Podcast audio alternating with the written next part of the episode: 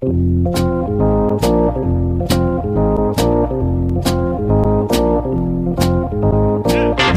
us a little bit about what you saw and, and, and being able to relay that message to Cora when you watched Kimbrel pitch and, and kind of help out so he wasn't uh, tipping his pitches. So tipping pitches, we hear about it all the time. People at home understand what tipping pitches is all about. It's amazing. And That's remarkable. Alex, it is our first podcast since pitchers and catchers officially reported for every Major League Baseball team. So we've been getting a trickle, steady trickle. Is that, is, is that just a stream? Steady flow? I don't know. A trickle sort of implies that it's light. It's not light. We've been getting so many photos A of deluge, Major League you could say. deluge. Sure, thank you. This is why you're a great editor.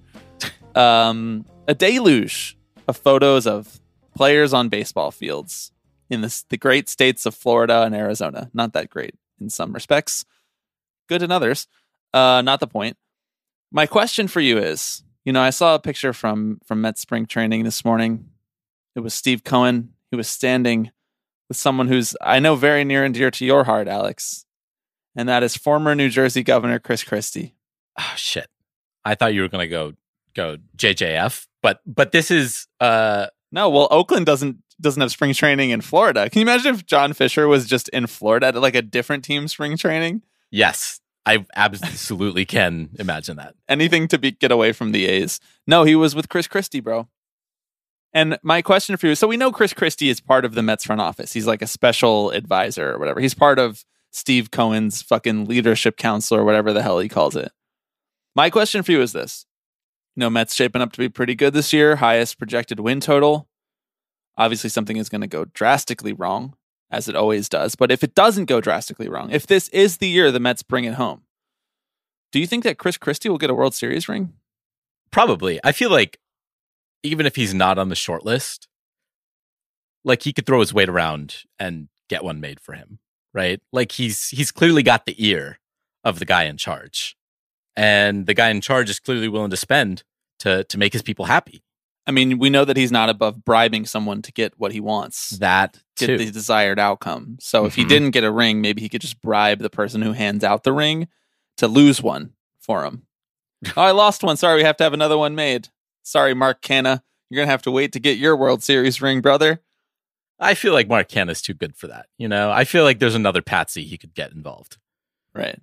Well, I don't think he'd be bribing Mark Canha. I think he would be bribing like Joe Smith, the person who hands out the World Series rings. Oh, I thought you were saying he would bribe Canha to lose the ring and get Mm. another one made, and then Chris Christie just takes. No, no, no. Mark- I think Mark he's going to go Canha's World Series ring. straight to the source. You know, Mm. if I asked you to describe the Chris Christie bridge scandal, how would you do that? Say that like an alien landed on Earth and wanted to understand why Chris Christie is no longer the governor of New Jersey. I think I'd have to explain to them first why he was originally the governor of New Jersey before we got there. Like, do you like, remember wait, wait, any wait, details? hang on. any details from the Chris Christie bridge scandal? I mean, it was. I I know that I'm probably dumbing it down a lot, but he but he he he used. I don't know what you use in the, the Department of Transportation. Sure, whatever. He closed the bridge. Public He made the orders, right? Public Works. They sure. Sure. He. I don't really remember why. You Right, know, like, like, I know, I know there was some Like, personal why- who gain was there, mad? but like what? Exactly. Exactly. This is exactly my point. It was the it was front page news all across the United States for weeks, and now we don't even remember.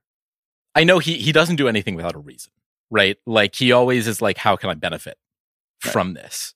Like when We he know shut the beaches he down so that he could be beaches on the beach with just his family. Exactly. But I I have a feeling he didn't like shut the bridges down so he could just drive back and forth across the bridges. You know, Honestly, he's like, look how much he space I had- have. I can change lanes. if he had, I would respect it. There's Yeah. nothing more unsettling to me personally than being stuck in standstill traffic on a bridge, and especially a large bridge. You can feel the bridge kind of swaying with the wind. I, if I was the governor, I would shut the bridge down so that I didn't have to be in that situation. Yeah. but I don't. I don't think that was it. I don't think so. It was probably some dumb shit like I don't know. It was politics, dude. Definitely right? something like, with like that what the tolls. down Like to? he Right. wanted he wanted New Jersey to get more of the tolls or something. Yeah, or just I I feel like he maybe was trying to get back at another politician, you know, like in a sort of like retribution. The Fort Lee lane closure, also known as the George Washington Bridge lane closure scandal, or I have, Bridgegate, n- I have I have not known it as either of those first two. I just gotta say was it was a political scandal involving a staff member and political appointees of New Jersey Governor Chris Christie colluding to create traffic jams in Fort Lee, New Jersey, by closing lanes at the main toll plaza for the upper level of the George Washington Bridge. I don't see why he want he wanted to create more traffic. he said car culture hasn't gone far enough.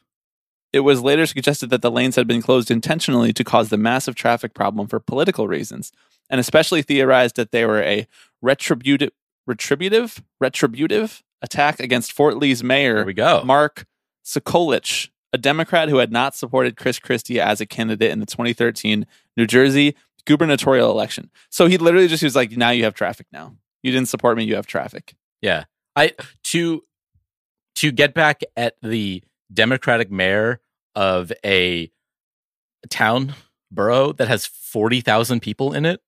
Like you're not even playing with big fish right now. You were it's it's a little little dot on the map in New Jersey and he said, "You know what? I've got the power." Thank you to the people who brought this this just this injustice to light. Do you think Chris Christie is? Um, do you think he's like sort of charged with helping Steve Cohen bribe local business owners and officials in New York to help get things built, like a casino, for example, or a soccer stadium, perhaps for the Saudi government? You know, any any of those things, perhaps. Maybe I do feel like like if you're trying to get further into corruption, right? If that's kind of your bread and butter, Well, I don't think Steve needs any help with that, honestly. But well, and but I also think that like baseball isn't necessarily the playing field. Like it's almost oh, I like see. the corruption and collusion's kind of baked in. Like it's a little too easy. That's kind of low hanging fruit, Chris Christie. If you really want to just show us your gumption, so you think Chris Christie went the easy route? yeah. I don't know. I'm just I'm a little disappointed. That's all. Like he clearly showed so much promise as governor, By creating more he- traffic? and I think he could have done more. God, I got. I, I feel like this story would just completely not register at all if it happened in Mhm. 2023. Nobody would care. Oh, you shut a lane down. All right, on to the next. What? Yeah. Joe Biden shooting UFOs out of the sky. Yeah, we got right. bigger fish to fry here. Speaking of, by the way, following up on the unidentified flying objects of it all, Of course. uh, did you see that the United States has given up on recovering one of the objects that they shot down? Seems suspicious to me. I don't know about you. really? Because I think that's really relatable. You like get really invested in a project at the outset. Oh, we're gonna shoot this down. I'm gonna go find it.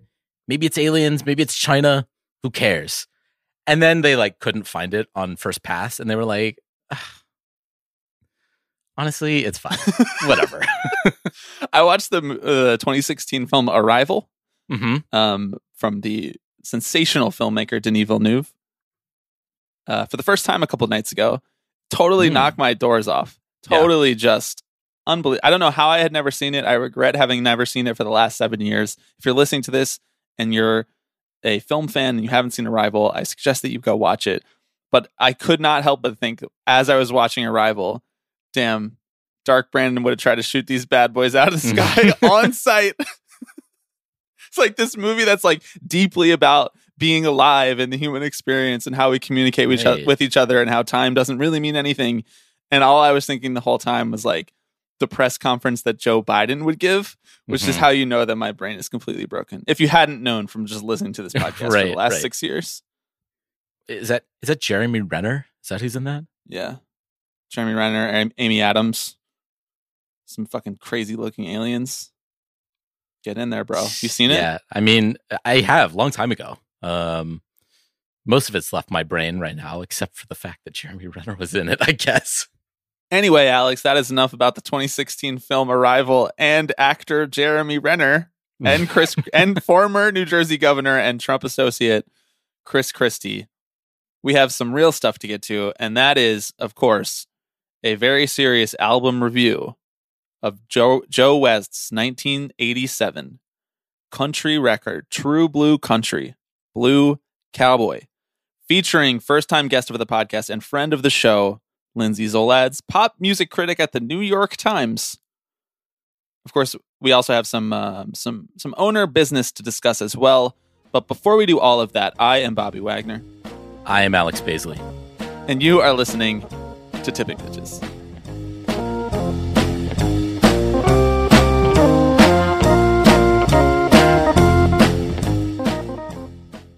New patrons this week, Alex. Uh, turns out wh- when we said last week that no one had signed up for the Patreon, and we had a little back and forth about whether we were not sure if it was something that we said, something that we did. Um, that worked because we got five new patrons this week. Thank you to Claire, William, Budaboo, Lorenzo, and Tyler. We much appreciate your support as we head into a new baseball season. Speaking of the Patreon, the holiday cards are finally done. That's going right. out this oh, did week. you, finish, did you finish yours? Yes, uh, not at time of recording, but at time of people listening to this, hopefully I will have finished them. Either way, they will be sent Mhm. during the week of this current week. I'm off from work for an entire week. So if I don't send them now, I'm just going to throw them in the trash. Jesus. Stakes are high. Yes, the the holiday being spring training. That's what I started writing on my card. There are a few that say Right. Happy Holidays, and then most of them say Happy Spring Training. All, a lot of Um, mine say um, whatever holiday that might be. Yep, exactly. Just kind of like unclear, you know? Like, is it is it going to be pitchers and catchers? Is it going to be the first spring training game, opening day, May Day? What are some later holidays that it could July Fourth? You know, remember when we tried to make that into you know International Baseball Day on an episode? We certainly tried. Um, uh, again, apologies that they're so late, but at the same time, I think next year we're just going to make them, you know, spring training, welcome to the new baseball season type holiday cards. Right. TBD. Well, well, your your partner Phoebe uh, definitely pointed out that internally we should still uh, set a goal for sending them out around the end of the Right. year, so Yeah. that we can actually send them out at spring training. Right, exactly. And and we will do that. We commit to setting goals that we will miss by 8 weeks. That's the tipping pitches promise. Um shall we talk a little bit about uh friend of the podcast, near future guest of the podcast, Evan Drellich's article in the Athletic about. MLB's decision to form an economic reform committee. Hey. Dog, when when in doubt, form a committee. You know, that's Honestly, what they yeah. always say. When you don't know what to Mhm. do, just get a couple guys together in a room and, and say that you're problem solving. Uh, article in the Athletic that dropped, I believe, Friday or Saturday, um, a couple days before we, we record this, before time of recording. Uh, Evan Drellich is reporting that and discussing with Rob Manfred this new economic reform committee that is supposedly being formed because of two different things. The first thing is economic disparity in the game between large market and small market teams. We know that this has been a thread that has been running throughout baseball history for the entire time that it has existed. Um, and the second thing is a more recent problem, which we have discussed on this show a few times. It's the Bally Sports bankruptcy, which officially went through last week. Uh, the parent company, Diamond Sports Group, did file for bankruptcy, which means that 19 channels, which carry 14 of the regional cable deals for Major League Baseball, are going bankrupt. Um, TBD about what that means for this upcoming season. I think a lot of it is still unanswered. My guess would be that while they are going through their bankruptcy process, they will still go on business as usual, supposedly. They will broadcast those games. And should it actually go through and they dissolve the company or someone acquires the company in the because of the bankruptcy, um, that that new company will fulfill these contractual obligations. Rob has now brought up on multiple occasions that Major League Baseball might be interested in becoming that new company. They might reabsorb the rights to their own games and create a digital streaming product that they can go direct to consumers with. Um, that's intriguing for a few reasons. I don't really think I believe that they're going to do that right right away. There's like too many people to wrestle for it, and also something that Evan pointed out pointed out in his article was that um, each individual MLB team owns the digital rights to their games, and so they would all have to agree to each other. This is not something that the MLB commissioner's office, the central office, could mandate these teams to be a part of. And so that's very political. I don't think that the the the Yankees, for example, are going to be like broadcast our games in the same place that you broadcast the Pirates for the same amount of money. Right, because because part of the rationale, as he states it behind this, is we need more centrally shared revenue, right? Right. Teams and and we can get into uh, whether or not baseball teams are making money in a minute, right? I, I know it's uh, up for debate currently, right? But as Manfred says, some teams make a lot of money, and other teams. It would be a really it would be a really boring debate. Actually, it'd be like everybody saying actually they do make a lot of money, and then Rob Manfred would be, be saying actually No, they don't, no, and then the don't. debate would Yep. end. You're like, well, you just have to decide who you believe. but like the, the point is to supposedly decrease the economic disparity between teams, right? So if you're centrally broadcasting baseball games, right, and creating a national package, then again, there's a little bit more of that revenue sharing. But as you point out, teams like the Yankees and the Dodgers and the Red Sox, who are in these big markets, who are making a pretty penny off their broadcast rights are not going to be interested in giving that up unless there's like a lot in it for them like say a salary cap. Just like like just spitballing right? Unless it was something else that came along with it that showed that they would then not have to spend as much money as they do right now. Even then, I mean, we can get into this a little bit when we talk about Rob's quotes about the salary cap. Even then, I'm not totally sure that the top top teams would be all that enticed by a salary cap if it meant that their regional revenue stream took a hit in the near to medium future because I mean, they will never admit this, but they're still making way more money than what they're spending. So, a salary cap is not the like $30 million that the salary cap brings their total payroll down is not going to offset the fact that the Dodgers, for example, make $300 million a year from their local cable deal. And in a national digital package, that number would definitely come down in the short term if they had to give away those rights. Now, I don't I don't really think that what Rob is implying is that every team is going to cancel their or try to wiggle their way out of a regional cable subscription, just that the 14 teams who no longer would have a regional cable deal given Bally Sports bankruptcy would then centralize their broadcast rights um, digitally to be digitally distributed and not even be on cable at all anymore, which would be weird. Which would be really weird. Can you imagine if just like the Marlins weren't on cable at all?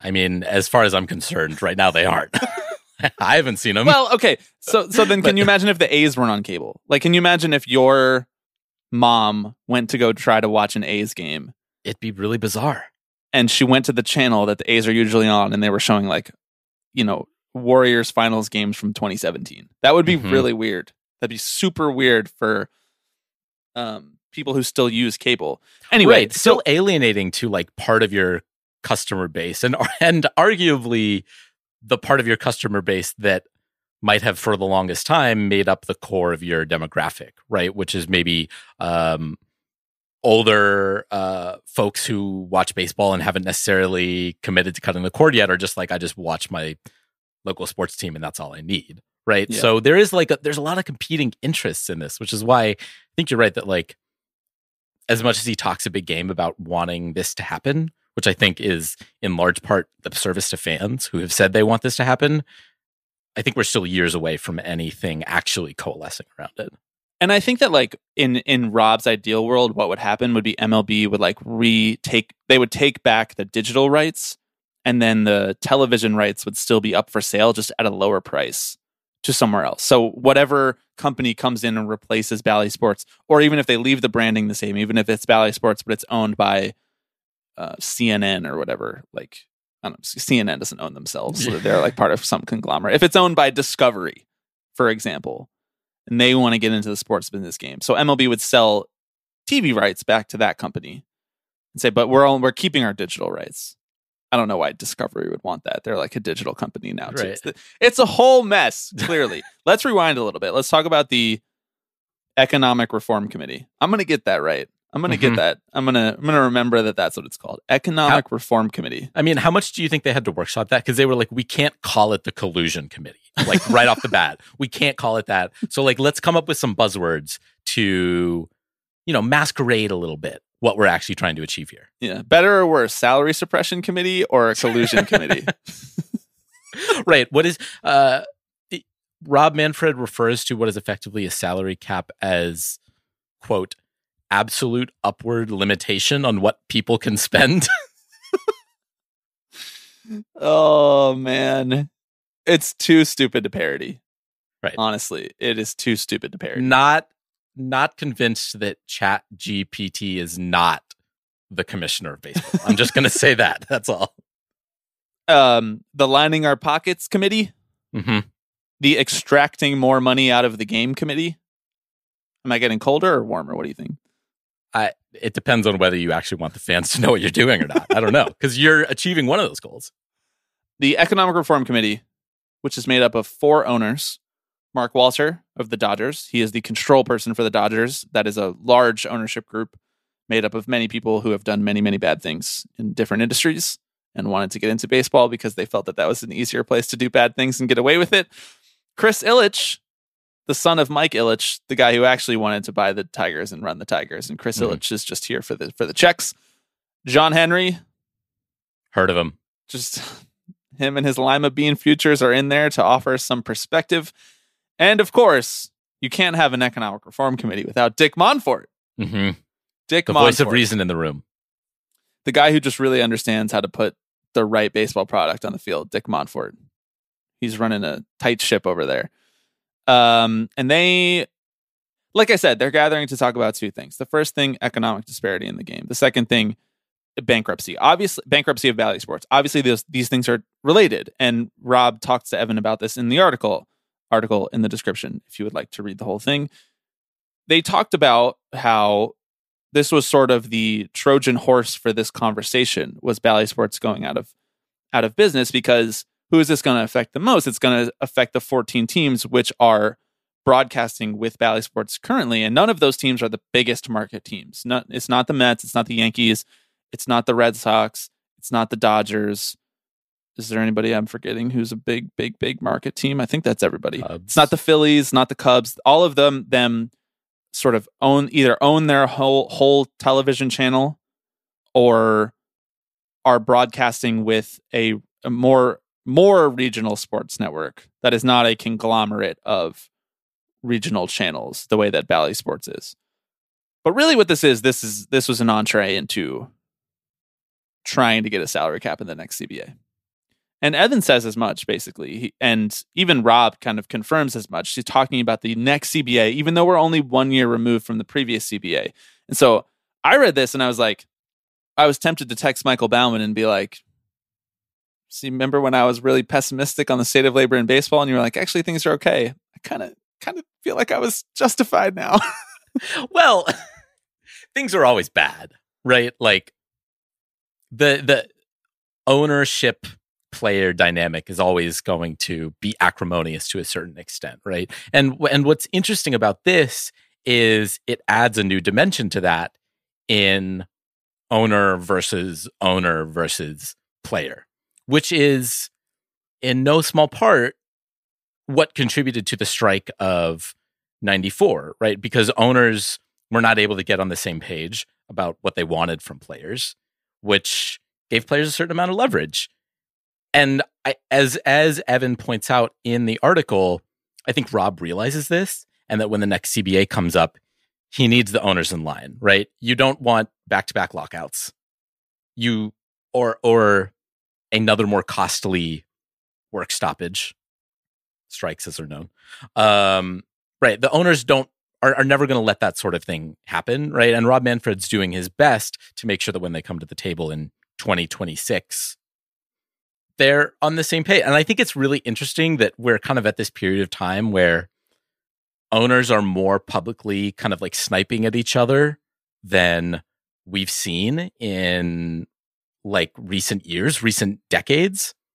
Which makes me I mean, that's kind of a let them fight thing for me, you know, Definitely. like like go for it. Um and we'll reap the benefits of that disarray over there. I mean, to your point, obviously the article centers much around Steve Cohen, who is who, along with the Mets, is blowing through the top luxury tax, which you know, I, the owners didn't get a salary cap in 1994, but then they colluded for two decades in order to treat the top tax number like a salary cap. And so, functionally speaking, they've basically had what they were they wanted for a while. And in the article, you know, Rob talks about how there's a lot of new owners who have come in, and so there's sort of less. I don't know how else to say this besides collusion. There is less coalition among right, there's these less owners like now. institutional like debt, basically. Yes, right? there's there's Steve Cohen coming in spending more than anybody else. There's John Middleton who had a quote just a couple days ago talking about when he was asked about the Phillies payroll and his commitment to winning. He said, "How much money did the 27 Yankees make or the 29 A's or the 75 76 Big Red Machine? Does anybody know? Does anybody care? Nobody knows or cares whether any of them made any money or not, and nobody cares about whether I make money or not. If my legacy is that I didn't lose any money owning a baseball team on an annual operating basis, that's a pretty sad legacy. It's about putting trophies in the cases. Straight that kind of stuff- Fucking veins. that kind of stuff. I mean, it clearly is freaking other owners out. On one hand, I'm like, yes, you know, I'm sure Jerry Reinsdorf is telling everybody who will listen, "I told you so" about these these other owners and what they're saying and how they're acting and what they're spending. But kind of at the same time, I believe I've made this case before, but Steve Cohen or John Middleton are just providing these owners the cover to publicly, more publicly do stuff like this. Create an economic reform committee where it's obviously a trial balloon for something like a salary cap to see how it's received. And the PA is not going to receive it well. And they know this. The PA is never going to agree to this without some sort of apocalyptic event like a year long lockout or something like that. And they know they don't have the political capital for that. But if they start to float these things four or five years in advance, and Steve Cohen and John Middleton keep spending $100 million above the quote unquote Cohen tax, I think that they probably feel like they can get people on board. I think they probably feel like, well, this actually has gotten so ridiculous. Steve Cohen is spending $300 million more than the Oakland A's. But clearly the problem is not what Steve Cohen and John Middleton are spending because they have it to spend. Clearly the problem is that the A's are spending so little. And even Rob kind of admits as much while lying his way through this, right? Rob says, quote, the reality is you got to solve your revenue disparity problem before you can even think about a cap. We're so disparate right now that it's almost hard to make, and I mean literally, the math of a salary cap work. You got to be at a certain level to get an agreement with the players. You start thinking about minimums and maximums, you know, all of a sudden you're talking about minimums. We have some clubs where dot dot dot he said without finishing the thought. Really funny that Evan left that in there. That Rob Mhm. couldn't even get himself to say that we have some clubs that don't make the minimum. yeah. But a salary cap comes with a salary floor. A salary floor is going to be, by the time they're willing to talk about it five years from now, I don't know, 120, 140, 150. Like they proposed a soft floor, soft cap at the beginning of the lockout last year. And the soft floor was 100 and the soft cap was 180. Obviously, those numbers are garbage.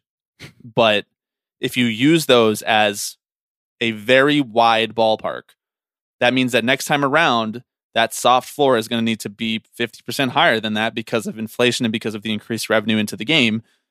That means 150. You know how many teams are under 150 right now? 12 teams. Yeah. That's almost half the league. Mhm. That would be under the theoretical cap, that the theoretical floor that they want, that owners are claiming to want. And so is is it better to have a a cap or is it better for them to just keep allowing the bottom teams to just be hilariously lower than what they could be spending and just keep letting whoever the fuck owns the top 3 or 4 teams do whatever they want. The problem is they need to signal to the public like there is still parity because there is something important to the idea that fans feel like they could win. Yeah. Because otherwise, then the animosity will start going towards John Fisher, the Dolans, the Nuttings, like the, these teams who are not willing to be even close to competitive and not willing to pretend like they are. Well, I think it's really interesting that Manfred's point here isn't even about competitive balance, it's about economic balance, right? It's that some teams are making less money than other teams. And that's a problem. Maybe not to you, maybe not to me, but to a dozen billionaires, that makes a difference, right? And so like so I think that's a really important thing to to kind of grab here too is that they're not even couching it in this idea that this will make the sport more equal on the baseball field. It's those those Capital One accounts are going to look a lot more similar at the end of the day, right? And and Evan brings up the um the last time Major League Baseball did this sort of thing um, under Bud Selig back in 2000 when he uh, put together this blue ribbon panel that came up with a report to basically address what he saw as competitive disparity, right? That was heavily linked to economic disparity. And that was a really influential group. It really influenced the outcome of the next few collective bargaining agreements, right? Because the owners effectively got on the same page, right? Yeah. And and it wasn't even just owners, right? These are people from the world of of politics and journalism. I mean, it was really a hodgepodge of people, but the gist of it is that like they made pretty radical reforms to the league's economic structure.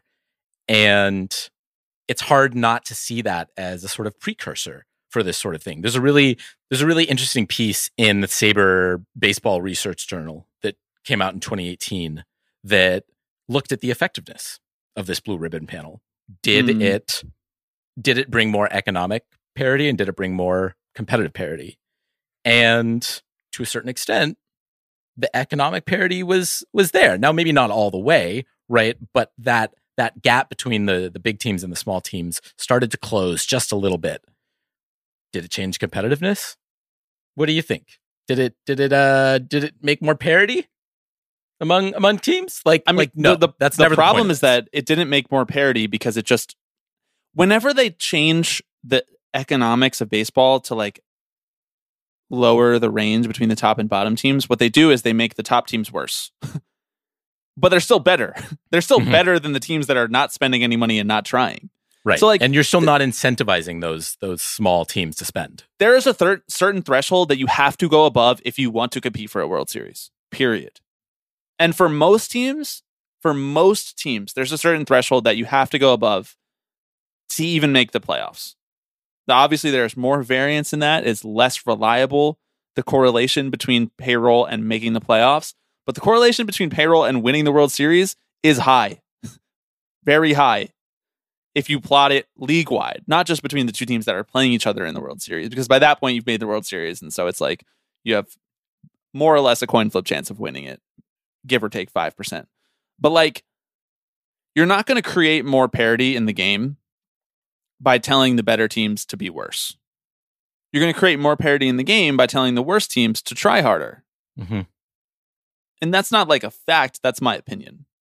Right? But if if every team at the bottom there was pushing all of the teams at the top, then it would push the teams in the middle to try to be better, which would make the teams at the top have to fend off the middle teams who who are bleeding talent because they're not willing to pay a premium for the best players in the game. And so the best players in the game we've seen have been concentrated more and more to a handful of teams who are actually willing to extend them. And sometimes those teams aren't even the top teams. Sometimes the Red Sox trade Mookie Betts to get under the luxury tax. I I look at this article and I look at this idea of it, of the Economic Reform Committee, and obviously it's like too premature to really talk about what the impact of something like this might turn out to be. And I don't think that the PA is just going to like roll over and give them a salary cap four years from now. I don't think that that will ever happen.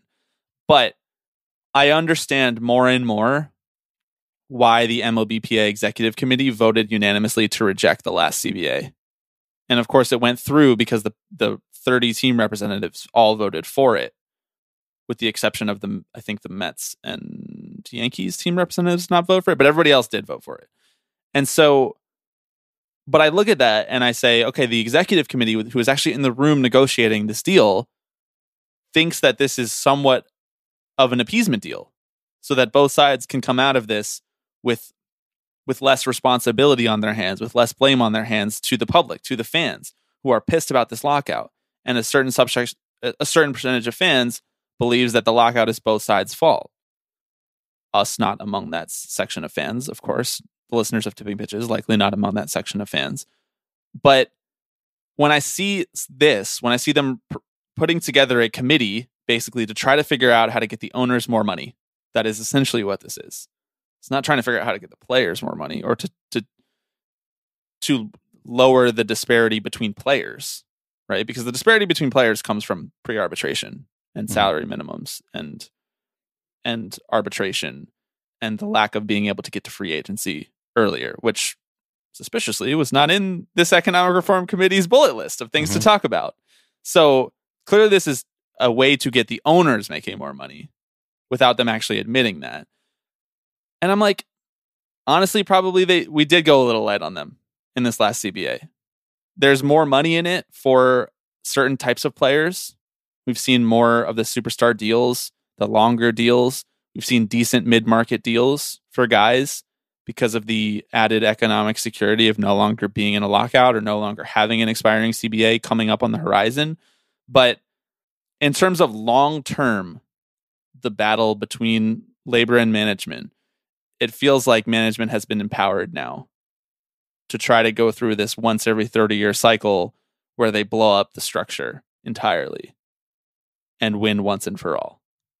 there there's a lot of ire being directed towards Steve Cohen and the Mets right now.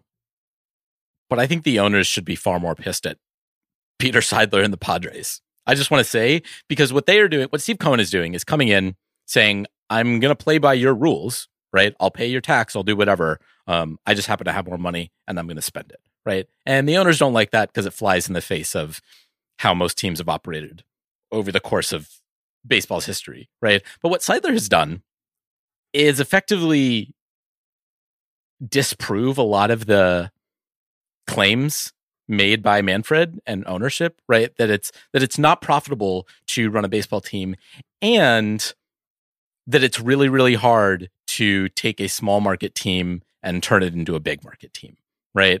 For the first 5 years of Seidler's tenure as the owner, the Padres were eh, if you remember not very good and they did not spend a lot of money, right? And then Seidler woke up and said, "Actually, I want to sign every player." and and I think a lot of fans, rightly so, are like, "How how did he how did he do that?" Yeah. So so if he can do that, Not just fans, other executives in the industry. other executives too, right, anonymously yes. sourced other executives in the industry feel that way. Yeah. Yeah, I mean, I think you're right. I also like it just pokes a lot of holes, right, in the logic Mhm. of what Rob would like you to believe, what owners would like you to believe, because it's a logical fallacy. So if Steve Cohen is spending $370 million, owners would have you believe that teams don't actually make that much. That no team really makes that much money, $370 million, to be able to put towards payroll. Because otherwise, all the big market teams would go up that high. And because teams are not making that much, quote unquote, if we accept that, then Steve Cohen must be spending his own personal money to be able to run a payroll of $370 million. Now, I don't know if Steve Cohen is spending his own personal money. I have no idea because I have never seen the books of the New York Mets. My guess is if he is spending his own personal money, probably not that much of it, to be honest. But they can't admit either way. Like they're they they're the box that they have built for themselves requires that nobody expose the fact that there is this much money to be thrown around in the game. Because if they admit that Steve Cohen is spending more money because he has more money to spend, because he's a billionaire 14 times over, then you start looking around and you're like, John Fisher is a billionaire seven times over. Mm-hmm. You know, Paul Dolan is a billionaire five times over, and these guys are spending so little. so I, I don't know. It's just logical inconsistency everywhere. Rob, once again, open invite.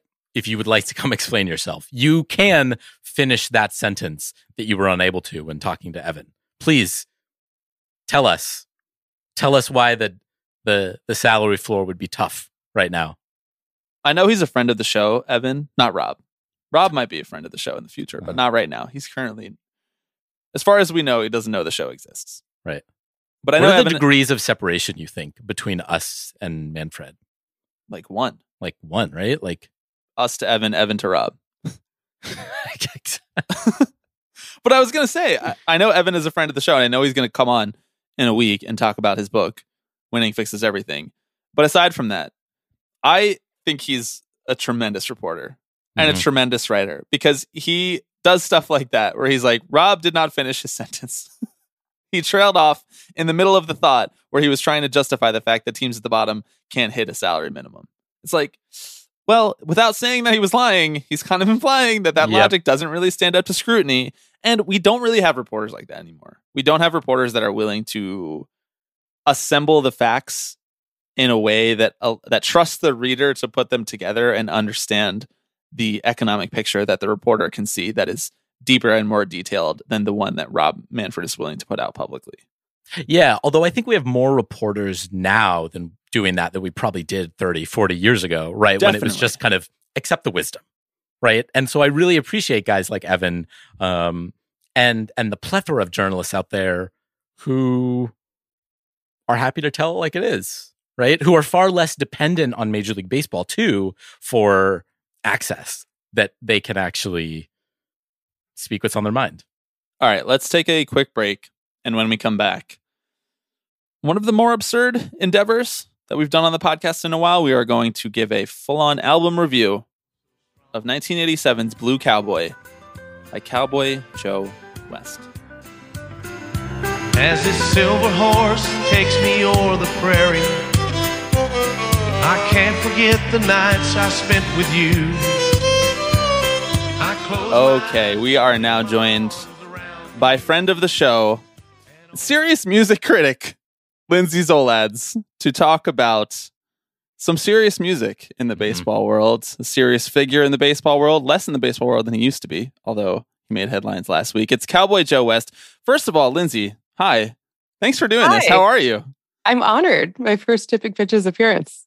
I, I've been waiting my whole life.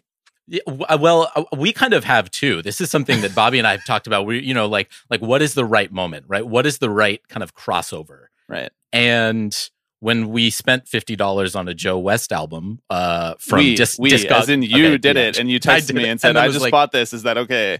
And I was like, "What am I supposed to do? Have you send it Right. back?" Yeah, that's it's fine. Fifty dollars. wow. Right. They're like they're like Chanel bags, you know. They just go up in price like Yeah, I over was gonna time. say it's going to appreciate in value, so it's Right. a smart investment. It's, it's this is an asset, not a liability, as Alex Rodriguez would put it. owning this, owning this album. You wait, you bought the CD, right? Not the record? Yes. record. Yeah. Okay. Okay. No, You the should've record would have it- been cooler. I would have bought the record if I could could have found it. It would have been a lot harder to transfer to MP3 version to share with our guest here, Mhm. um, which we did do, and we all, I assume, did listen to the entire Joe West album, Blue Cowboy. yes, we did, or I I did, We and suffered Yeah. through it. Well, uh, let I me did give some. the the extra credit too, and listen to his spoken word album, which we'll get to. But oh You're my quite the achiever. Alex and I have listened to that and discussed it on the podcast before. If lis- if listeners have been around for a long time, um, before I get your take, let me just remind the listeners: Joe West, longest tenured umpire in Major League Baseball history. I'm I'm pretty sure. Um, also moonlights. You know, much like much like Knicks owner James Dolan, moonlights in the music scene outside of his sports on field career. Um, and he wrote an album, wrote performed, sang an album called Blue Cowboy. This was released in 1987 on vinyl. It was um, part of Colonial Records, which is based in Chapel Hill, North Carolina. Colonial Records, also uh, the record label of Andy Griffith, George Hamilton, John Loudermilk, and Crash Craddock. Uh, a controversial source, Joe West Wikipedia page, lets us know that. Um, Joe West described his music as, and listeners will remember this, two chords and the truth. It's simple, it tells the story. Um, he's performed at the Grand Ole Opry.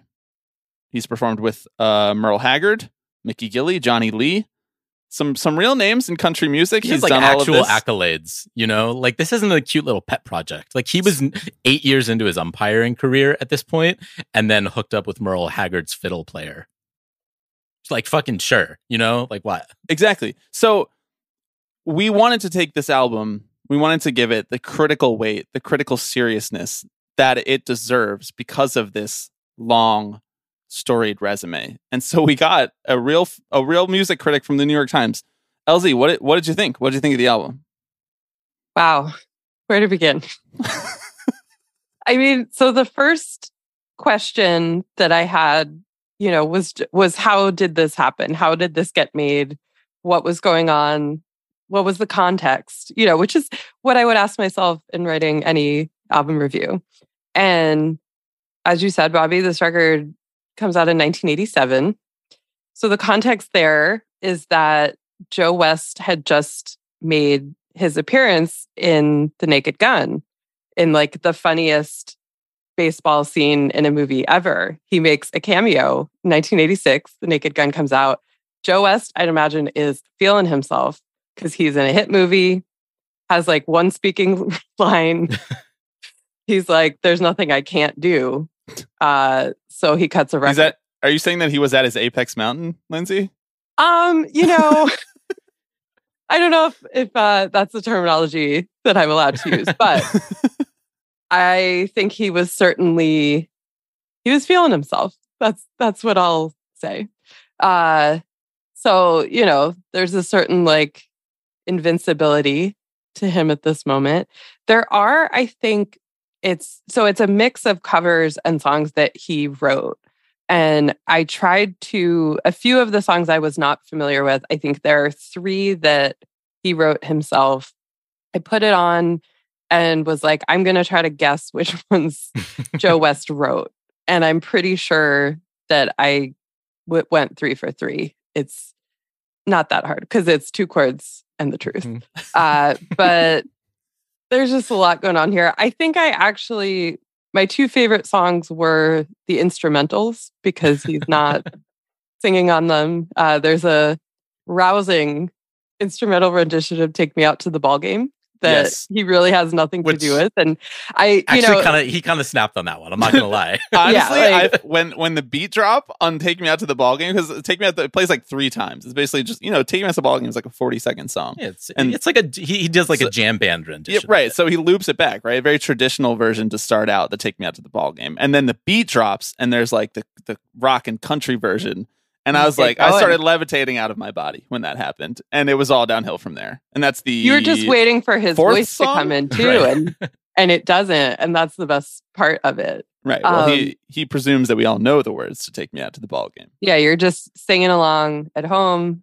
Uh, I'm trying to think like what the worst moments are, and it's really it's like everything that's not that. It's all of the ones where he's singing. It's I found it harder. So like he there's a couple like he does he does a cover of Mamas Don't Let Your Babies Grow Up to Be Cowboys. Thought it was Sure a missed does. opportunity not to say mamas don't let your babies grow up to be umpires. What a Mm, that's that's a free idea, Joe. That's out there. Don't Um, encourage him. yeah for LP3. but I guess that also brings up this point that there is nothing about baseball on this particular record. Too, he he is the blue cowboy uh, of the title, and I think you sort of think like, is that is he going to tie in baseball and umpiring to that somehow? Oh no, he's he's a sad cowboy because he misses his family and his lady. I think he uses the phrase "making love" in Yes. that song, and I Okay, that, an important that question that I had written down that I was going to wait a little while to warm the listeners up a little more, but because you're bringing it up now, Lindsay, my question is why is he so horny on this and It's the like- spoken word on album? both albums. He's so He's- horny. he's horny on main. He's horny on spoken word. Uh, the first two songs are like weirdly horny too. There's like a there's a duet with a female singer who wisely is not credited. She can just pretend like this never happened and doesn't have her name attached to this in any way. But yeah, there's there's kind of a weird horny ballad. Yeah. Uh you get a sense he's like really, you know, I think part of him like envisioning himself as this cowboy is he thinks you know he's like i spend my life on the road and i'm away from my family and stuff. And it's like yeah but you're an umpire. Like, you're not you know doing it whatever. Uh so yeah there's there's a weird really disturbing element of of horniness. There's no other way to say it. Uh Yeah, I'm even on even on 2008's Diamond Dreams, right? Our Mm. the, the spoken word classic Diamond Dreams. There's Yeah. there's one song that is actually sung. And Yeah. it's and it's just about how he can't stop checking out uh women at the ballpark and is Right. That's the reprimanded one- by Yeah. tight shorts. Right, exactly yeah. The tight yes. shorts, yeah, He loves I- the curves. Mhm. And that his wife is going to kick him out to the to the curb if he doesn't stop. He's going to be out at home. That's it. Exactly. I mean, honestly, not the worst uh, bit of writing Joe has nice ever little done. turn of, yeah, nice little turn of phrase there by by our man Cowboy Joe. yeah. Um, Alex, you and I were talking. There's a there's a song on this album called "You Can't Run with the Big Dogs." I would, yes, it's the seventh let's go track. there. Yeah, let's, go let's there. go there. It's the seventh track out of eleven tracks. Okay, I listened to this song. I got to be honest, it's maybe the worst song I've ever heard in my life, and and I mean it. Easily the worst song I've heard in the last decade. I texted you. I said I don't know how you make a song that bad. I'm going to play a little bit of it here for the Please, listeners. please. No, I don't hear your sad stories, so you think that I'm crazy. Don't tell me about your labor pains, just show me the baby. That was the one where I was like, I was like doing something else, had it on, and I within like 10 seconds, I was like, oh, he wrote this one. Yep. He Yes. wrote this. I heard the line, uh, uh, "Don't tell me about your labor pains, just show me the baby." And I was, I stopped in my tracks. I stopped what I was doing. Bob Dylan could never. Okay, so it, it's bad. It was bad enough that he wrote his own songs and put them on here, and they were that bad. But Alex, I know you are a, a, a big Willie Nelson fan, and runs in your family. You were given Willie Nelson as a kid. You chose "Mamas Don't Let Your Babies Grow Up to Be Cowboys" as one of your ten favorite songs ever made. When we did this exercise a couple years ago in our friend group, right. we all shared our 10 favorite songs, made one big playlist out of it. It's pure chaos. I don't recommend doing it with your friends. It's not a good listen. However, we did get to learn our 10 favorite songs of, our, of, of each other. That's. And uh, that I was like one of your songs, the Willie Nelson version, not not the Cowboy Joe West version, which you didn't hear until a couple days ago. How how personally offended were you by this cover of the song? Well, yeah, he he likes to really um he he does a lot of shout outs across these albums, right? He's shouting out country stars left and right, right? Merle Haggard obviously, I mean, he gets a he gets a shout out multiple times. Um and I mean, the surprising thing is that I was not more offended by this song.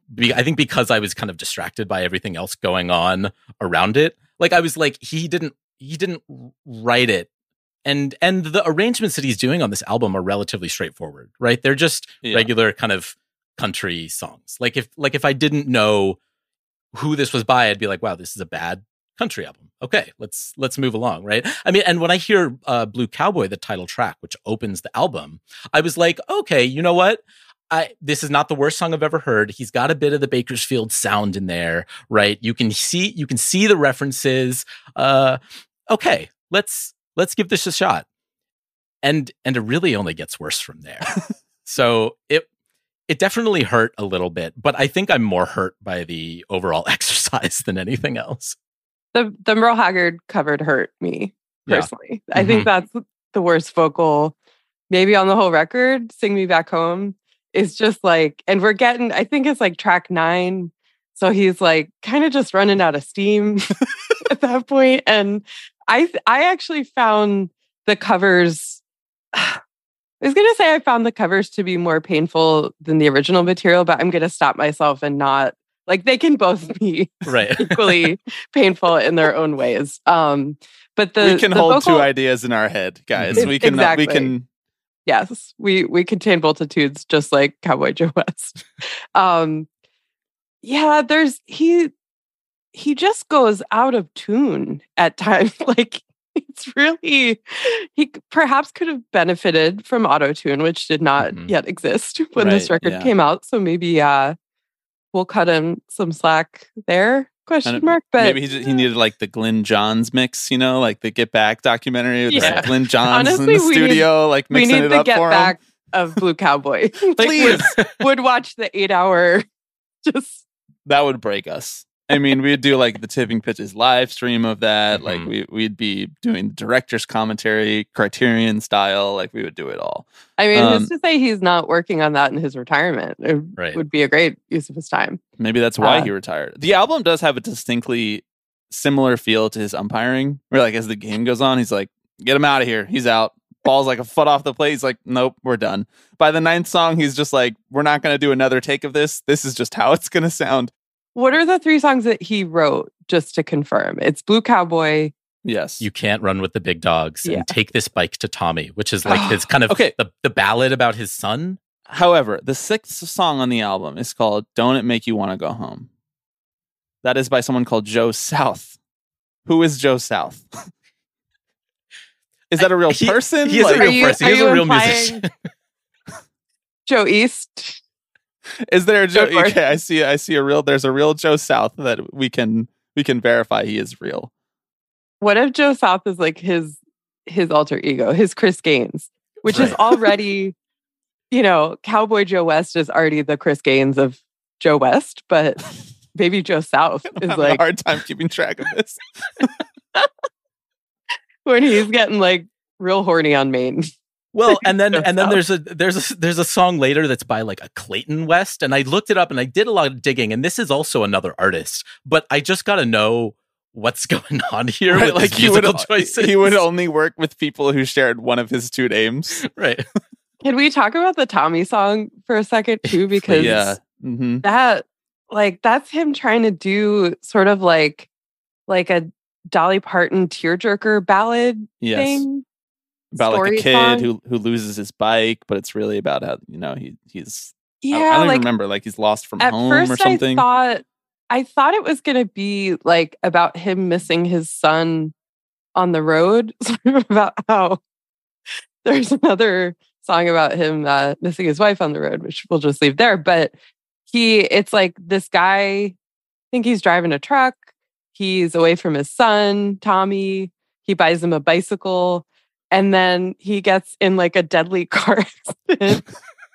and and his dying words are like telling the cop like get this bike to tommy so i can only assume this is a work of fiction because joe west thankfully still walks among us but like that really took a turn that i was not expecting and definitely in like you can really see i think the particular like genre tropes that he's trying to work in here again like there's a long history of sort of the the country weepy ballad Yes. um but this one i don't know if it belongs anywhere near the better practitioners of of that lineage. It's it's rough but it is it was probably the most like genuinely jaw-dropping song for me on this record. It's it's bonkers. It's he tried. He really Alex, what Yeah, is our It's a crazy jump scare. in what there. is our bike that we need to take to Tommy? Like what is our effort that we're doing out in the world here, metaphorically speaking? that's deep That's it. I mean, I mean, we're spreading the good word right now of Cowboy Joe West. I think that is that is So the the bike Joe that West we is the carry Tom, is the bike, and the listeners are the Tommy. uh, the Tommy. Yeah, Right, Okay. and hopefully we're not the narrator of that song right. because Sounds like we're, As we're in- at least he lives to tell the cop. I mean, Joe West loves cops and the military He is sure another does. thing that Yeah, we get does. from his uh, recorded output. Maybe that's a good opportunity to start talking about Diamond Dreams, the extra credit assignment that we You know gave you, want to. Lindsay, coming Can on I here. real, real real quick one last thing on Blue Cowboy because there's something in the liner notes that I just like. Oh yeah, please, please tell us more about the liner notes that's right, I did I did read them. I was very curious. Uh, he does have a he has a couple of his uh, I don't know baseball writers who write a testimonial for him saying he's an amazing musician. Which I if I wanted someone to tell me I was an amazing musician, I wouldn't go to baseball writers, but that's just me. Um, Why? Baseball writers have great taste. They all just love Bruce Springsteen. um, but there is a note on here that says special backup vocal on uh, Luckenbach, Texas by Steve. So near the notes so many times, Turek. And then there's an asterisk, and it says, in, in the interest of quality control, you'll note the song Luckenbach, Texas was deleted from this album. whoa. So a, he tra- did. a transparent king who said, Hey, we worked on this song, but it's being left in the vault.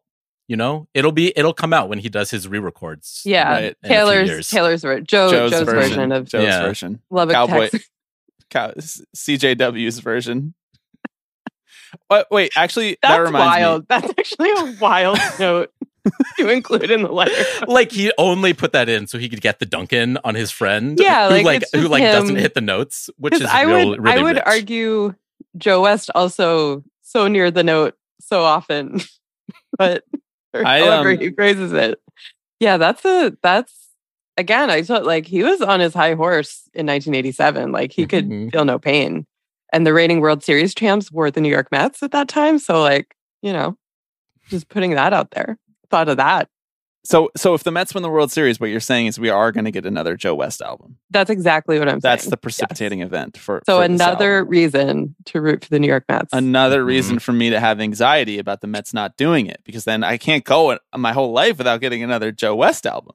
Once I again, know. this is this is his Taylor Swift Giants relationship, right? Mm. The the even year bullshit, Mm, uh, which which I suppose was was eventually uh, debunked. Yeah. uh, uh, Yeah. debunked. Although I think that I I have to think that Taylor had a had a had a hand in that, but that's a discussion for another time.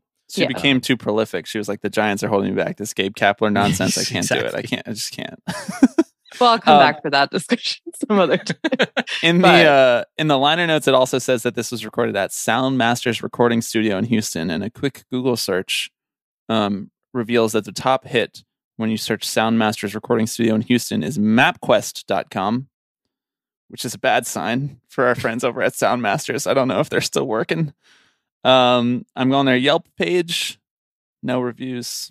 Aw. That's unfortunate. Maybe That we can do an episode there. It's uh, unclaimed and closed, according to Yelp. But maybe we can revive it, Alex. Maybe we can have our own little Sound Masters studio. That'd be if we like purchased the lot where this album was recorded and set up our recording studio I don't want the lot. I want the whole studio, bro. Eh, well, exactly. Yes. it doesn't Yeah. sound that bad. We could get some good sound out of that. Yeah.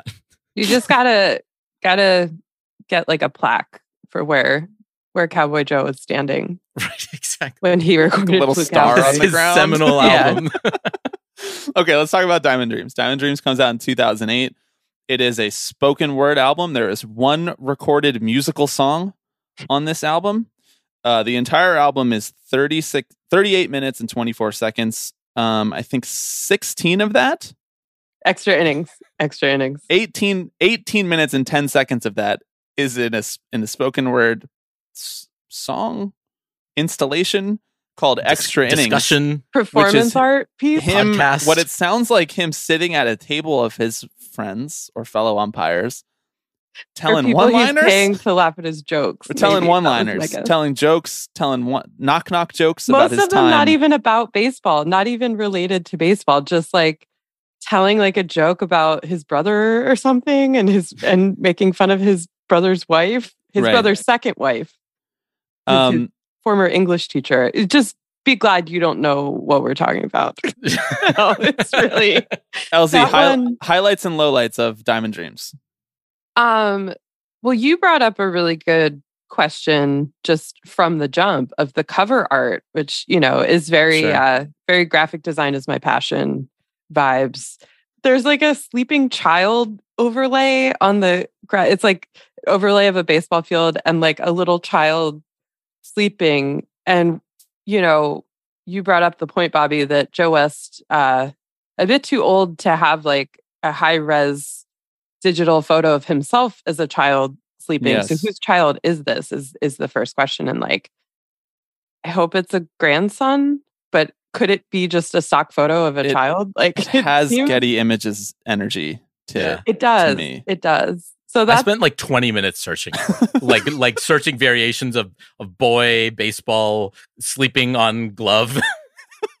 no results. did you use bing I should have used Bing. you should have used bing you should have described our problem to bing hmm this segment sponsored by microsoft and the uh, impending singularity that will kill us all yeah. So I mean, But it's overlaid. It's overlaid of a picture of him standing with his hands on his hips, yes. staring his out at an empty uh, baseball Mhm. field. Joe West pose. Yeah, it's so it it begins I was sort of live texting you guys like as I was listening to this earlier and I, you know, the first few songs are him kind of you know, waxing poetic about the game and the beauty and the poetry of the game and sort of trying to be like a very poor man's Roger Angell or something. Uh, I said to you guys, like, how much does Joe West wish that he w- had narrated Ken Burns baseball? Like, it's got that kind of energy, except he laughs at like all his jokes too. That's Yeah. very, Right. that's I've like been- a pretty off putting part of this. And, you know, I was thinking too, like, I think it's on putting. certain- Personally, I like the laughs. I think I'm going to cut together a compilation of all the laughs and play it here for everybody. honestly, that that might be the best Joe West track. Is just just the compilation of the laughs.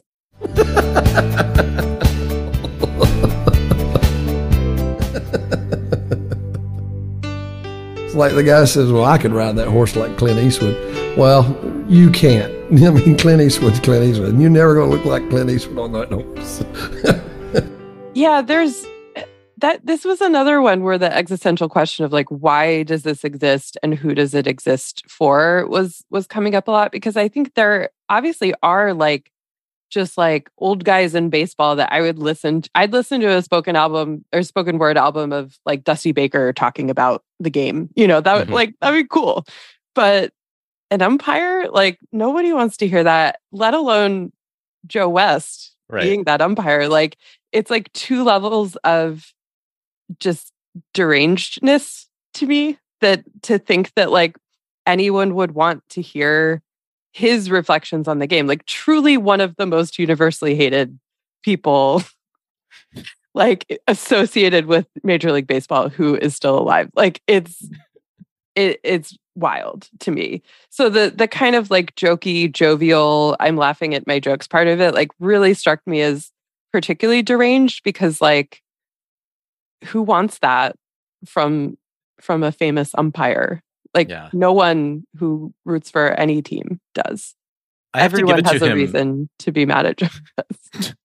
He knew he wanted a podcast like You know- 15 years ago, and he just didn't know what that outlet was like. Right? Did Joe he was West like, invent the podcast on this record? Is that what you're suggesting? Hmm. my the earth is is shaking beneath my feet right now. I don't know what's up. Um, I, I think that there were other podcasts going by that time. I'm googling first podcast. That's crazy. What comes up is the first episode of Tipping Pitches, the first podcast ever made. Wow. That's insane. Mm. Um, Congrats, guys. he, this is basically a podcast, though. I, I had that feeling the entire time that I was listening to this. It's it's him talking over what can only be described as bad piano music, like really bad, like Right. wistful piano music. That's not really like any of his other music.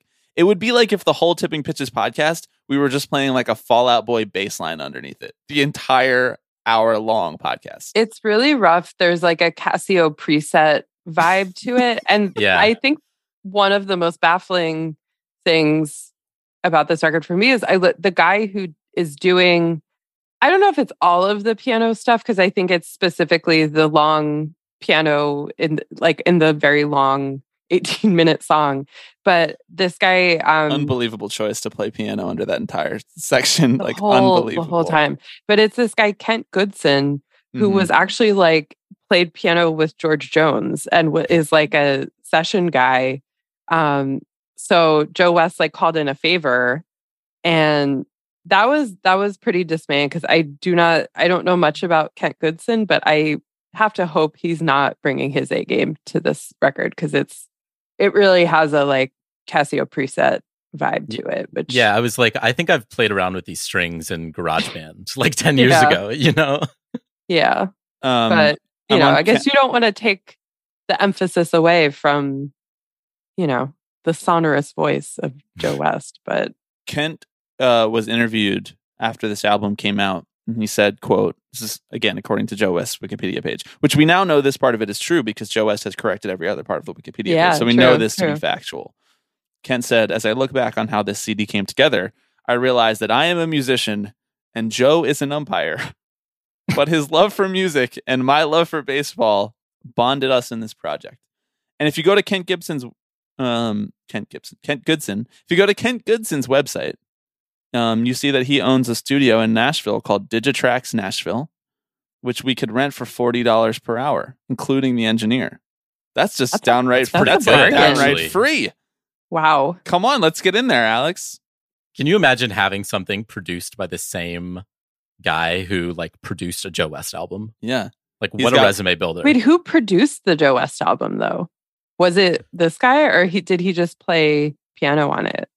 No, we need to consult Is- the liner is notes now. Joe West a singer songwriter producer? Could he be a triple threat?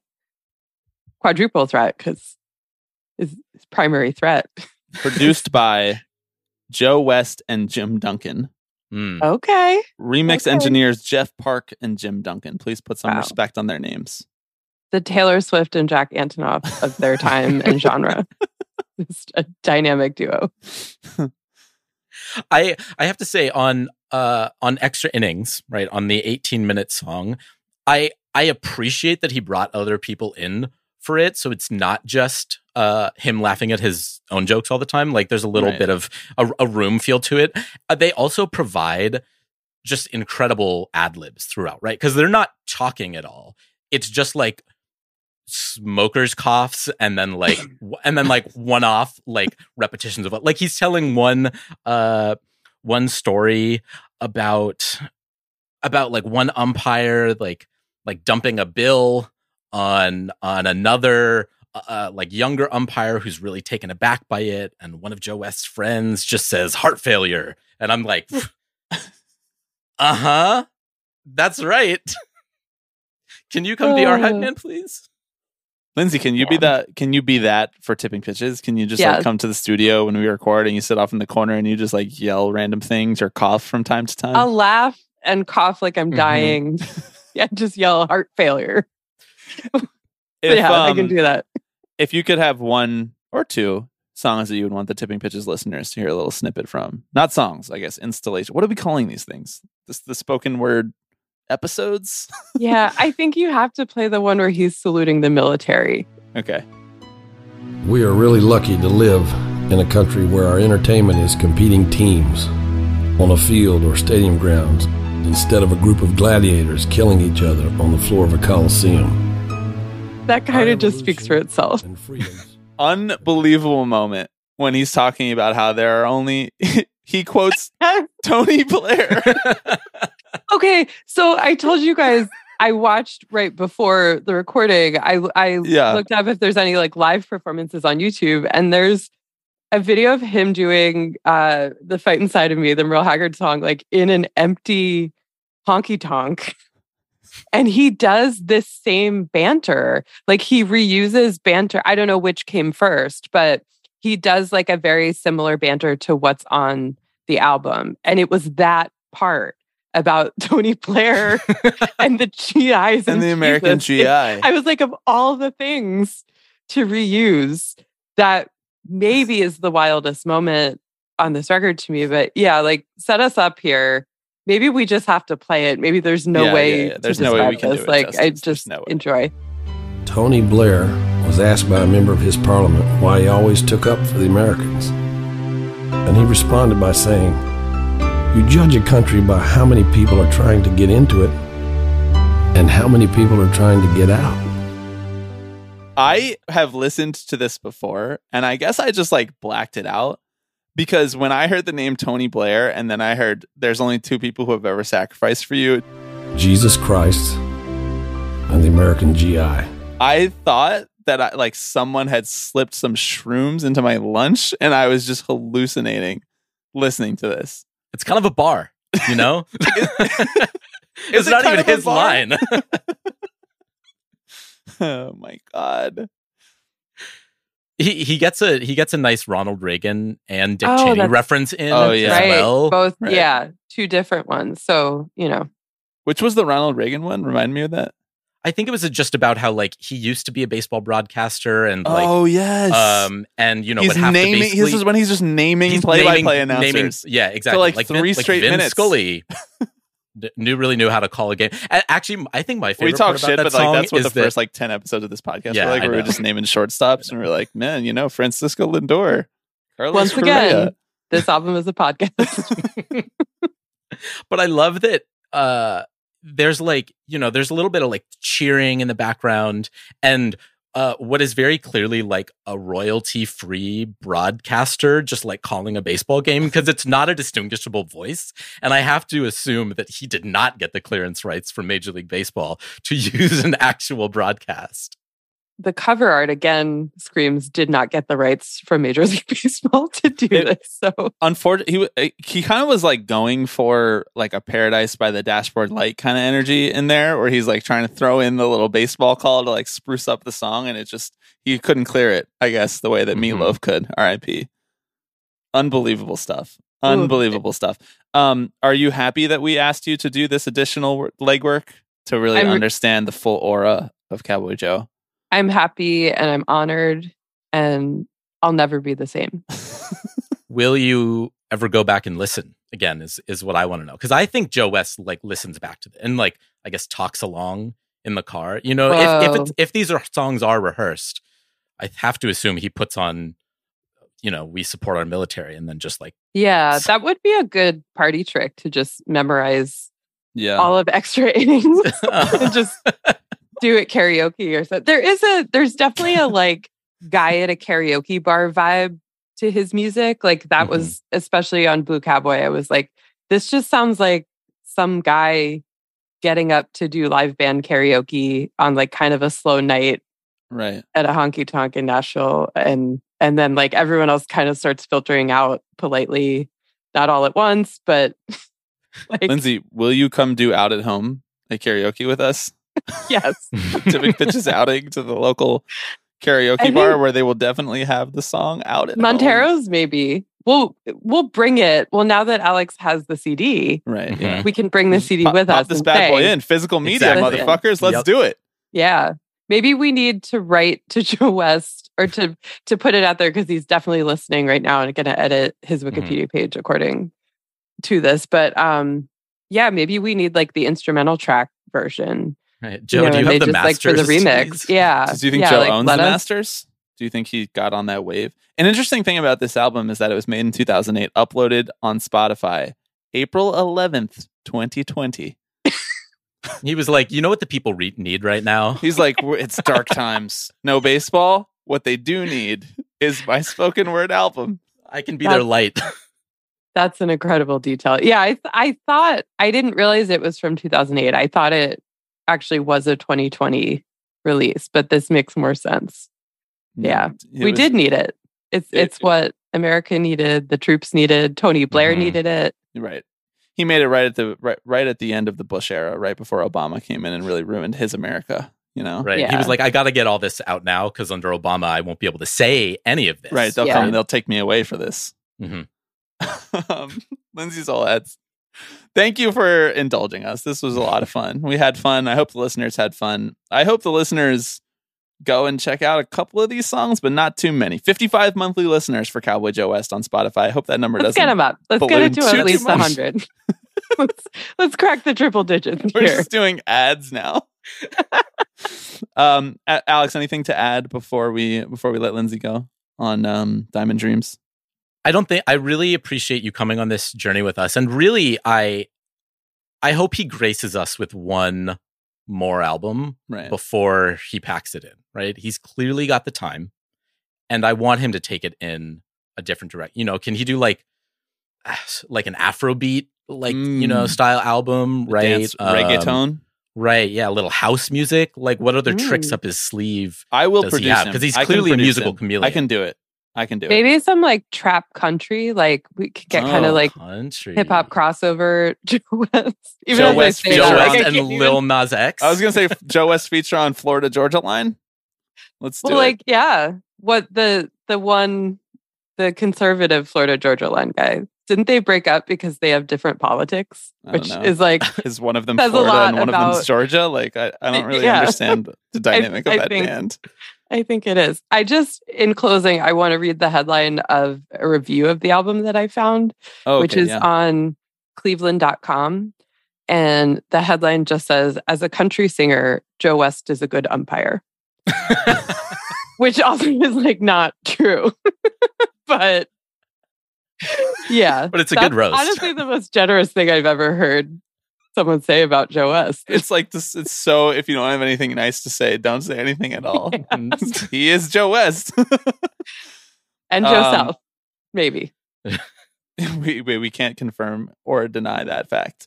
Uh, Lindsay, where can people find your work? Um, in the New York Times and on joewestfanpage.com. No.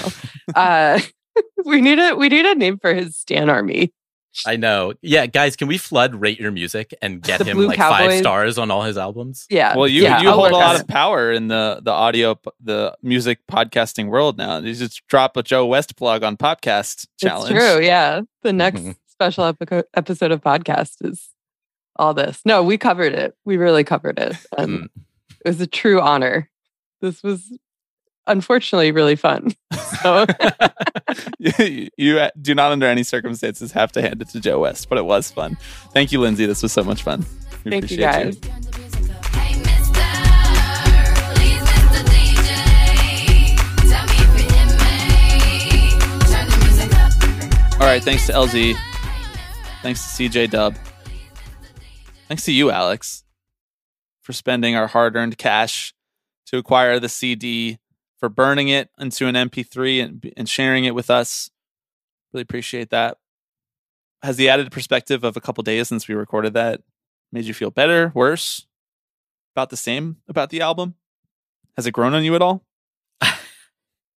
Did you listen to it on the plane while you were flying to the Bay Area? No, but it shame. I, I'm a, I'm ashamed to admit that I had the song "Blue Cowboy" stuck in my head for like the next half day. I, I, in your regular rotation, have you replaced Willie Nelson with Cowboy Joe West? Yeah, exactly. Willie, Sturgill Simpson. I mean, who who needs any of them, right? I mean, Joe is the best of of them all. Country's making a little bit of a comeback, you know? Yeah. We got Zach Bryan. Is that his name? Luke Bryan. Luke Bryan. Zach Bryan is somebody, right? Isn't he also a country album, country artist? yeah. Are there any other people with the last name Bryan? I uh, well, what we have learned is that there are four last names in country, right? Right, West, East, Bryan. South, and Brian. All right, before we get out of here, can we answer one listener question, a good one that we got from the Slack? Yep. Nick T in the Slack asks I know you guys aren't stat heads to the degree that I am, but I'm sure you have some thoughts. If you could completely remove a statistic from the baseball discourse so that no one could ever talk about it again, what would you pick? Funny question. Such a good question. Because it's not just like what stat is useless, it's like what stat is useless but also inspires the most annoying fucking people in the entire world talking about it. Yeah, is like remarkably influential. I think I would get rid of um get rid of losses. Team losses. Nobody ever loses. Everybody gets a trophy. We're all just playing for fun. That's how it goes should be. 162 and 0. no, I think my real answer Can I can I like modify this? I don't want to like, wipe this stat off the face of the earth. I want to make it I want to go back to a time when it was not publicly available. Okay. Expected batting average. All right. I like listen, I respect all of the people who use expected batting expected batting average. I respect all of the people or like xwOBA or whatever it might be, like expected outcomes of statcast related events. And I understand how it informs sort of like future prediction of how well a player is going to do. And I understand why that might be useful to a team. I understand why that be, might be useful to a sabermetric minded writer. But I just think there's a lot of people who just like go to StatCast or like see a screenshot of StatCast going around Twitter and they're like, well, that should have been a hit 90% of the time. And I'm kind of like, qualitatively, didn't Yeah. we know know that that was true before? Like if you Right. I mean, one how right at that's the how probabilities work. I'm pretty sure. Um, and I, I feel like this would be a, this is a controversial choice for like for sabermetric people because I think expected batting average is extremely useful to those people and adds to a lot of people's experience. But I just think that there are so many people who are just like, well, we got hosed by expected batting average in this game and we should have won. Well, it's not that simple, really. And I think that the oversimplica- oversimplification of it leads to really frustrating discussions. And perhaps this is a bias of mine because last year there was like this whole thing between Braves fans and Mets fans about how every time they played, the Mets got all of these like weak, low, low expected batting average hits, and that they weren't actually good this whole time, and that they just kept getting lucky against the Braves. Even Spencer Strider leaned into this, where he was like, "I felt like they got a lot of lucky hits today," and it was a whole talking point. I'm like, there's just more ways to be good at baseball than hitting it hard where they aren't. You know, like there there's a lot of other things that you can be good at, and also, you know, batting average is not the only thing that makes a team score runs. There's like walks. There's conversion of runners in scoring position. Like these are all things that, while hard to predict and while hard to rely on, do end up mattering in a single season, which is still okay to care about. So Yeah. expected batting average is the thing that I would get rid of publicly. Allow teams to still use it privately, but publicly, I'm like, maybe we could just excise this from our memories. Well, I mean, the thing with a lot of these sort of StatCast analytics is that, again, the statistical literacy among fans is middling at best, right? Like a lot of these stats are descriptive, not predictive, right? They say, here is what has usually happened on balls hit like the one that was just hit, right? And fans are like, oh, okay. Well, so that means this should have been a home run. Yes, exactly. There's an entitlement that comes with expected batting average or, you know, like the would it dong sort of situation. Like this would have been a home run if it was hit in a different ballpark that I think undercuts the fucking point of baseball. Right. Which is that it's a really hard game that sometimes fucking is really random. unlucky and random. Yeah. And that's why it's fun. And that's why we all like it. And I think we're straying a little bit too far from that. We all Mm-hmm. are like expecting it to play out like it's MLB the show and you squared one up and you're supposed to get a home run from it. That bothers me. It also it's like it's very similar to the straight of thing when we talked about um the ump scorecards thing where it's like the expected increase in runs for this because of this call would have been 0.08 runs and that would have caused, you know, the Mets to beat the Marlins or something. Like that's not how that works. It's impossible to say for sure whether that would have led to anything. And I think that that is um it's unfortunate because like that those are these are additive things to be able to look at look at the game and describe what could have happened with a statistic and I think that it's very valuable to a lot of people but to the large majority of people I think that they just like get personally offended by it somehow and I I hate that it's so negative it's such a negative way to experience the game Mm-hmm. Yeah, I I completely agree. Um, And admittedly, this- I find myself slipping into that negativity sometimes too. Like if a Pete Alonso, ha- you know, You? fly out has an 880 expected batting average, I feel a little hard done. But if Mhm. it was like 2009, I would have just been like, damn, he just missed that one. right, exactly. kind of missed that. Al- damn, he just missed that one feeling, you know? um, yeah, my mind initially went to something like launch angle, right, which has informed so much awful discourse over the last few years. Um, but again, I also like I find value in them, right? I think they are informative to fans, to media, to teams, and and clearly to players, right? Um, Not to retired players, though. Don't even utter the phrase launch angle around Right. them. Well, because they're because before the home runs didn't have angles, right? Before we learned what launch angles were, they didn't exist. The launch angle was zero for every Yeah. home run that Alex Right. Rodriguez ever hit. Um, I'm cool with getting rid of saves. Nice. Just just don't really serve a purpose. I like I mean, this because then it then it um it takes away from the lore of Yankees legend Mariano Rivera. I could get behind this. I mean, I initially thought Billy Wagner was a better player than Mariano Rivera then. I I'm I'm kind of a, of the same mind about pitcher wins, right? Which feels like a little little easier, but like these are two stats that not only aren't really useful in in describing how well a player's doing, but are also used so heavily, right? It's not like they are being misused. It's that they're being used. I'm going the other way on pitcher wins. You want uh, you want what is the other way? More pitcher I think we've undervalued pitcher wins now. Hmm.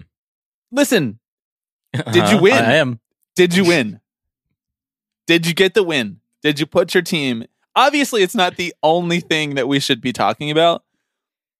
But also, like, if there was a pitcher, theoretically speaking, who had a 2.00 ERA and went 0 and 12.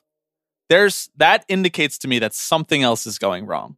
It is not nothing the way that people have obviously and that's it's an overcorrection because it's been overvalued for so long the concept of wins ne- never more never was it more overvalued than when Rick Porcello won the AL Cy Young because of because he just won 20 games but there was like 17 pitchers that were better than him that year Yeah.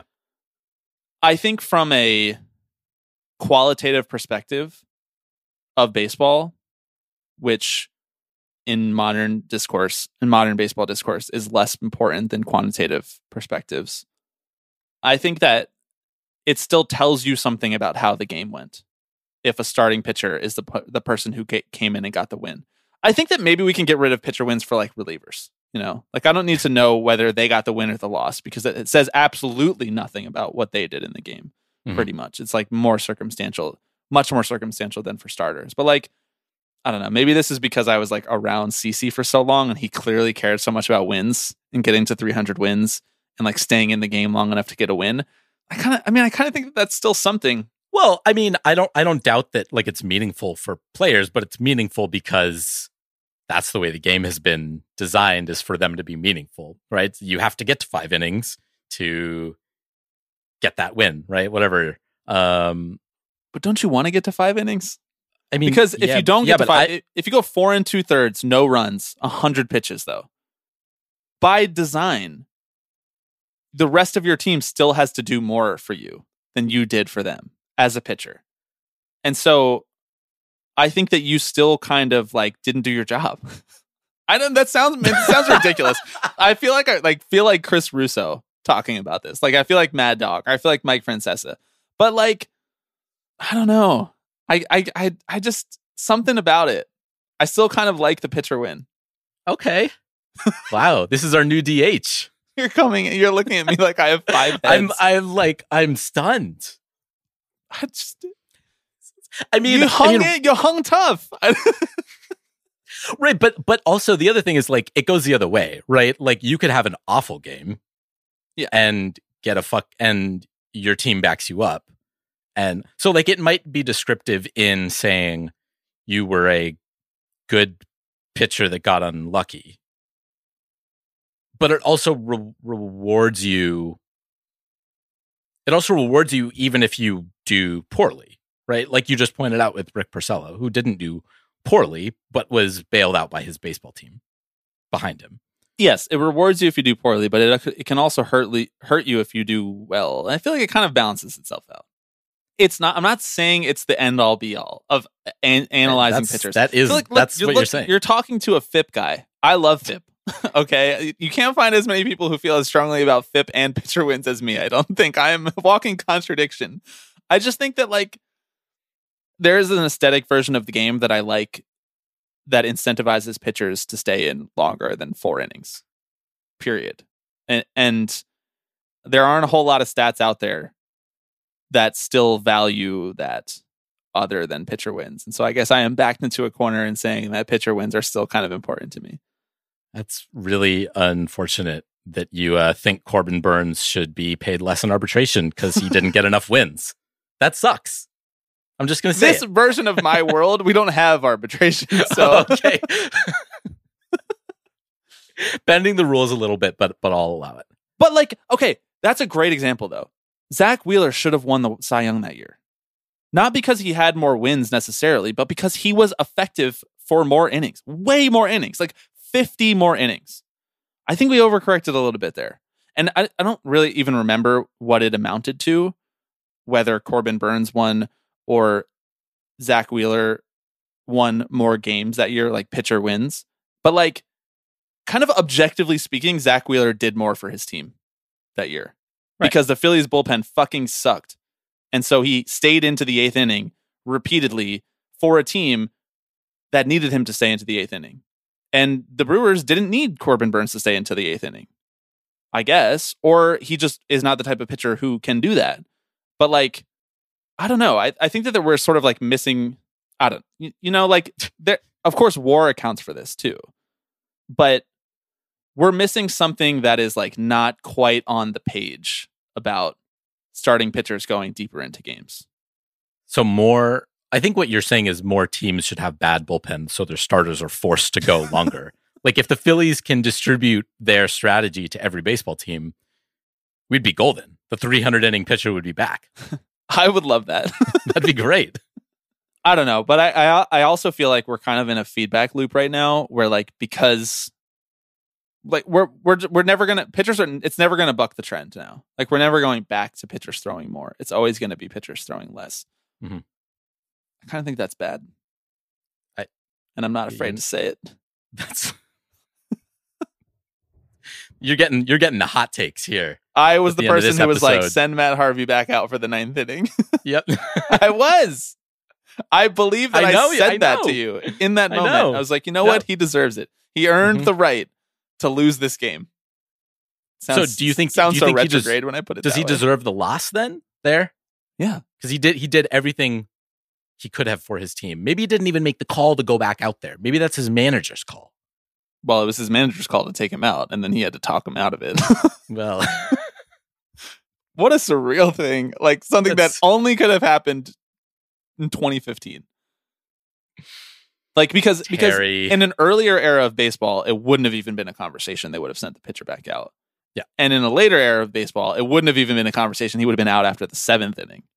So that sweet spot, that like seven years there in the middle between 2009 and 2016 is the only time where an argument like that could have happened. And of course it happened to Matt Harvey with Terry Collins with Mets fans' lives depending on it, you know?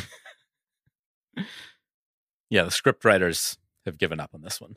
Um, okay, so you're getting rid of my beloved pitcher wins as well as saves, and I'm getting rid of expected batting average. Nick, thank you. I hope that we sufficiently answered your question. Uh, thank you again to Lindsay Zoladz. Thank you to everybody for listening. As a reminder, next week on the show, our interview with Evan Drellich about winning fixes everything. Maybe we'll ask him a little bit about this economic reform committee if we have time for it, but primarily going to be focused on Evan's book about the Astros, not just the sign stealing scandal, really the entire corporate restructuring. It's a really interesting book, by the way. I'm like 100 pages into it right now as we speak. And um, it has a lot to say about modern American corporate structure and uh, Jim Crane and even war profiteering. so if you have the book and you're waiting to start read if you have if you have the book and you're looking for a reason to start reading it, this could be your reason. If you don't have the book, you're on the fence about buying it, this could be your reason for buying it. If you're not in either of those two categories, that's okay too. We're going to have the conversation in a way that will be accessible to people who kind of just know the story generally, which most people do by this point. Um, I still think the book is very enriching in adding context and laying just laying the facts out in a timeline, laying the facts out in a timeline that is like incredibly revealing by the nature Yeah. of the way that they're laid out. Well, well, and discusses why why baseball was ripe for this sort of scandal, right? Yes. The the sequence of events that effectively enabled the Astros to do this sort of thing, and and showed how they're just, I mean, they're bad actors in a bad system. Do you think we need to bring a Jeff Luhnow type into the tipping pitches media empire? Just a Like a disruptor, little- like a little Yeah. asshole who just like wants to do things his own little way. Jeff Luhnow does not seem like a good hang. No, it's not. yeah, one day. I don't feel like either of us really embody the the Luhnow ethos very well. I was gonna say which one of us is Jeff Luhnow, and which one of us is Sig Mejdal. I was going to ask which is Jim Crane, but A Rod's Jim Crane. there you go. Yeah, he's the he's the big business tycoon involved in this operation. Thank you everybody for listening. We will be back in one week. Prick, no regard. Ah! I'm always running out of time. Hello, everybody. Uh, I'm Alex Rodriguez. Tipping pitches. Tipping pitches. This is the one that I love the most. Tipping pitches. So we'll see you next week. See ya!